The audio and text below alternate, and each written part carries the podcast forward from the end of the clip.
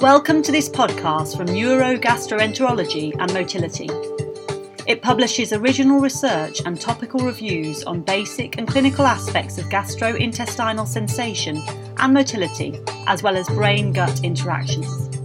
It is the official journal of the American Neurogastroenterology and Motility Society and the European Society of Neurogastroenterology and Motility. Welcome everyone to this month's podcast from Neurogastroenterology and Motility. My name is Adam Farmer and I'm a gastroenterologist at the Wingate Institute in London. And this month it's my great pleasure to welcome Professor Stephen Vanner. Stephen is a professor and director of the Gastrointestinal Diseases Research Unit at Queen's University in Kingston, Ontario, in uh, Canada stop. So Stephen, uh, welcome to the podcast and congratulations to you and your co-authors on your paper entitled Concurrent Psychological Stress and Infectious Colitis is Key to Sustained Enhanced Peripheral Sensory Signalling, which is published in this month's uh, journal. So Stephen, could you give me some uh, background to the epiphenomenon that we know as uh, post-infectious irritable bowel syndrome? Well, thank you very much, Adam. Uh, we're uh, really uh, excited to uh, tell you about our study. Post-infectious irritable bowel syndrome is a, a very common uh, disorder. Um, I think as everyone knows, uh, irritable bowel syndrome itself is extremely common, and, and um, we believe that about uh, ten percent of patients with irritable bowel syndrome um, start with a, an enteric infection. And we can usually detect that by history because um, rather than a sort of insidious onset of their symptoms, it's very abrupt, um, typical of an enteric infection. And and then uh, they clear the infection, but these uh, very uh, distressing symptoms of abdominal discomfort and, and typically diarrhea persist uh, often for many years.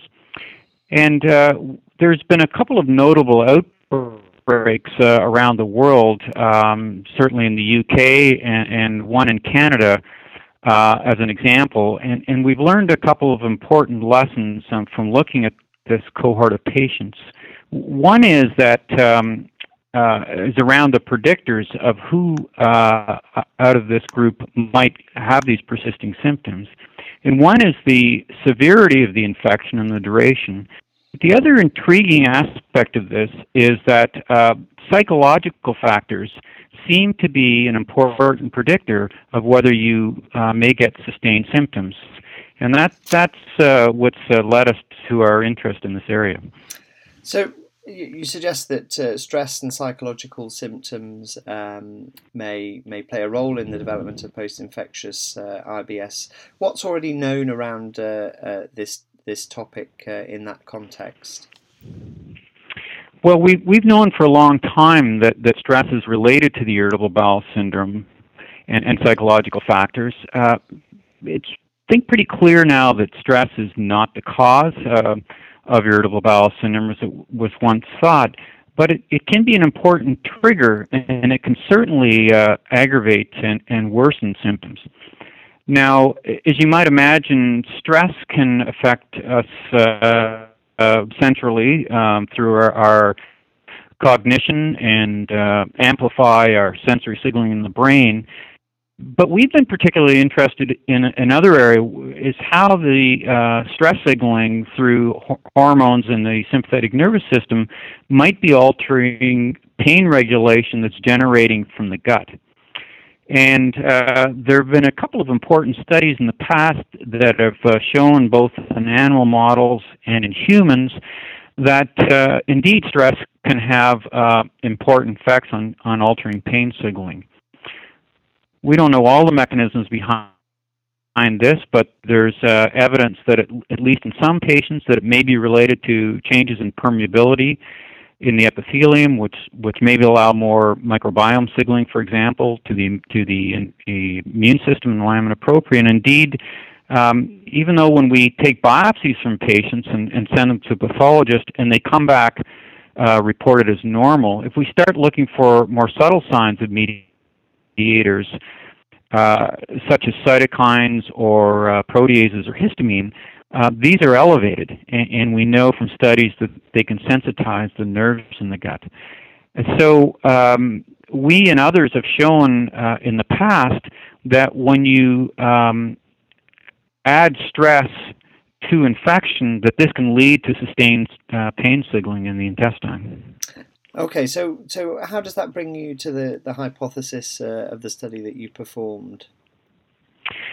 So, as I mentioned, uh, we've known about this potential interaction, but we really don't know the specific details behind this. And, and this is going to be crucial to uh, understanding uh, what possible treatments could emerge from this. So we were interested to know how intimately stress needs to be related to the infection itself in order to lead to these sustained symptoms.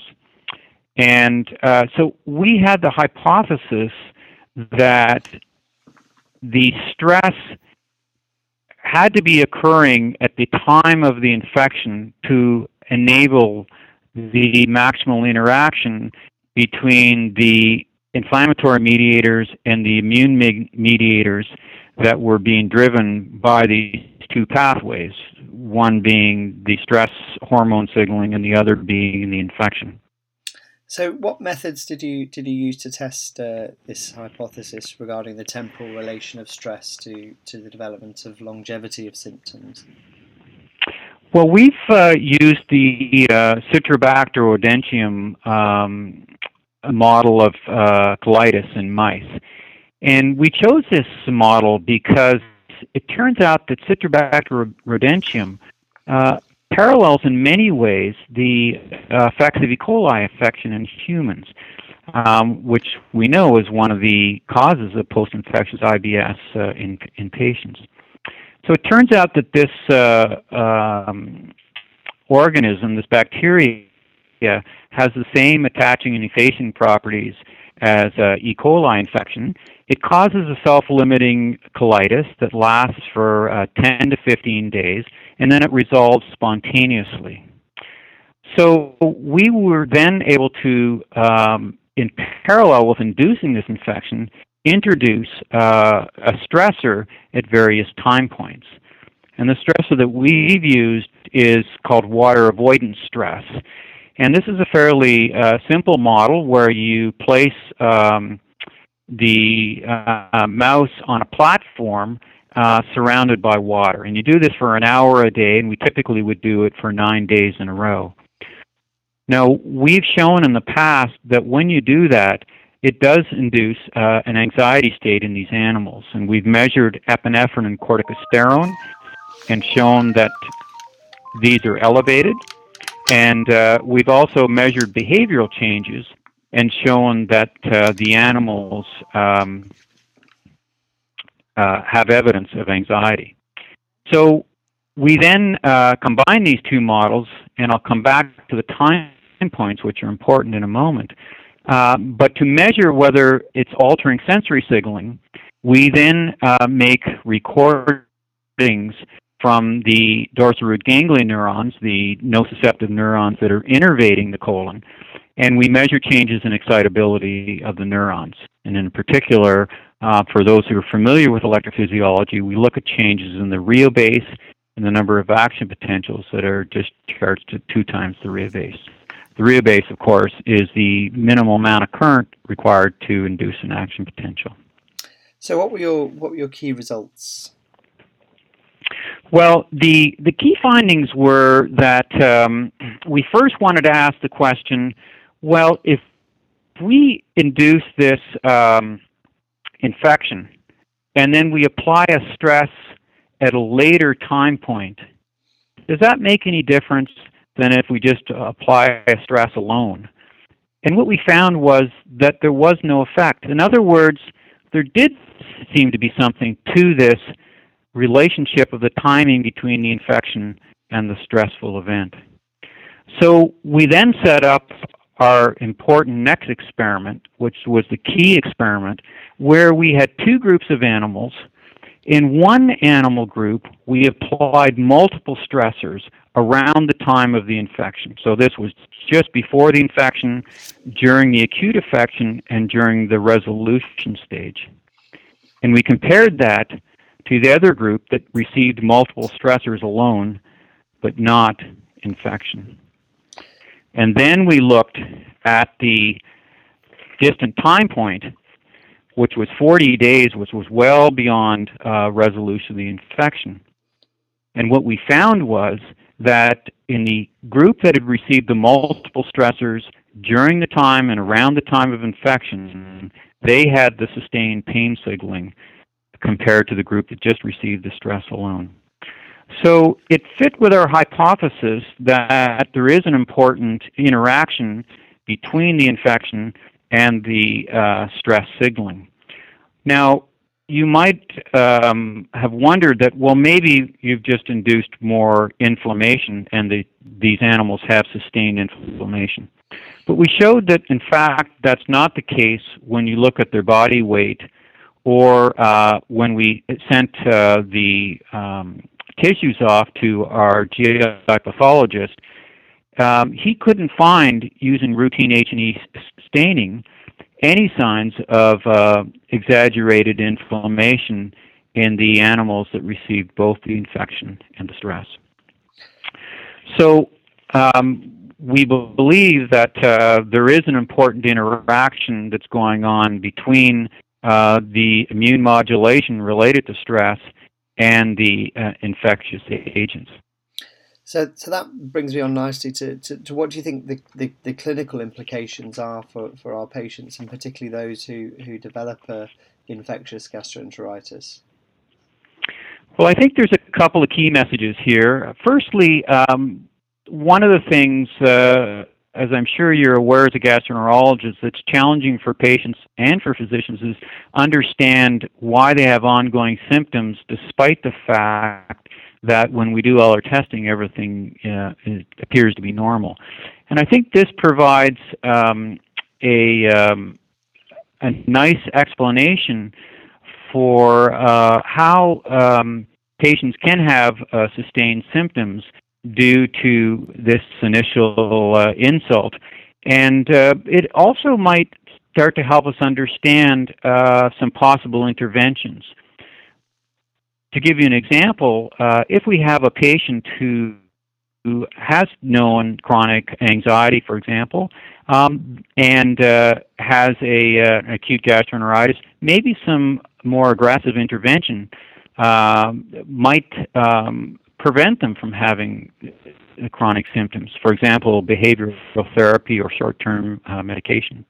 Alternatively, uh, if we know, uh, as this study would suggest, that this and as the human studies have suggested, are a particularly vulnerable group, then uh, more aggressive therapy as well, directed towards inflammatory mediators, uh, may also um, help to mitigate uh, from them having the uh, long-term symptoms. And that uh, will, will inevitably uh, improve outcomes, one would have thought. What, mm-hmm. what, what do you think are the key uh, research questions and knowledge gaps uh, that that, re- that remain in this field now? Well, I think that um, we need to delve uh, more deeply into this relationship, even beyond what we've done. Um, it, it, we've, uh, for example, we provided uh, stress to maximize the signal uh, before and during the infection. And understanding better, even in more detail, uh, when the key timing is might help us to understand uh, the mechanism. And, uh, for example, uh, what are the key mediators during this interaction? Are they uh, stress hormones that are signaling to the tissue And, and amplifying um, somehow uh, certain proteases or histamine, or are they signaling directly to the neurons? Uh, the the other uh, speculative aspect of this is that uh, it may uh, lead to exaggerated microbiome signaling, and, and as you know, this is a, a, a very contentious uh, and interesting area. And so one possibility could be that with stress, uh, there may be even greater uh, permeability, which would amplify microbiome signaling, microbiome signaling itself, has been um, shown to have uh, C N S effects in terms of psychological factors. So this could set up a um, bidirectional signaling pathway that could uh, lead to uh, ongoing symptoms. So delving into the mechanism and finding out uh, in more depth what the key signaling pathways are, I think will be uh, will be very important. And uh, certainly will no doubt uh, provide new uh, treatment targets uh, for the future. Absolutely, that's uh, certainly the hope. So uh, with that, uh, Stephen, I'd like to thank you so much for, for joining us on the podcast this month, and also to our, our listeners for, for tuning in. I look forward to welcoming you all again uh, on another instalment of the podcast uh, next month. Further information about this paper can be found on the journal website. We hope that you have enjoyed this podcast, and we look forward to welcoming you to next month's edition.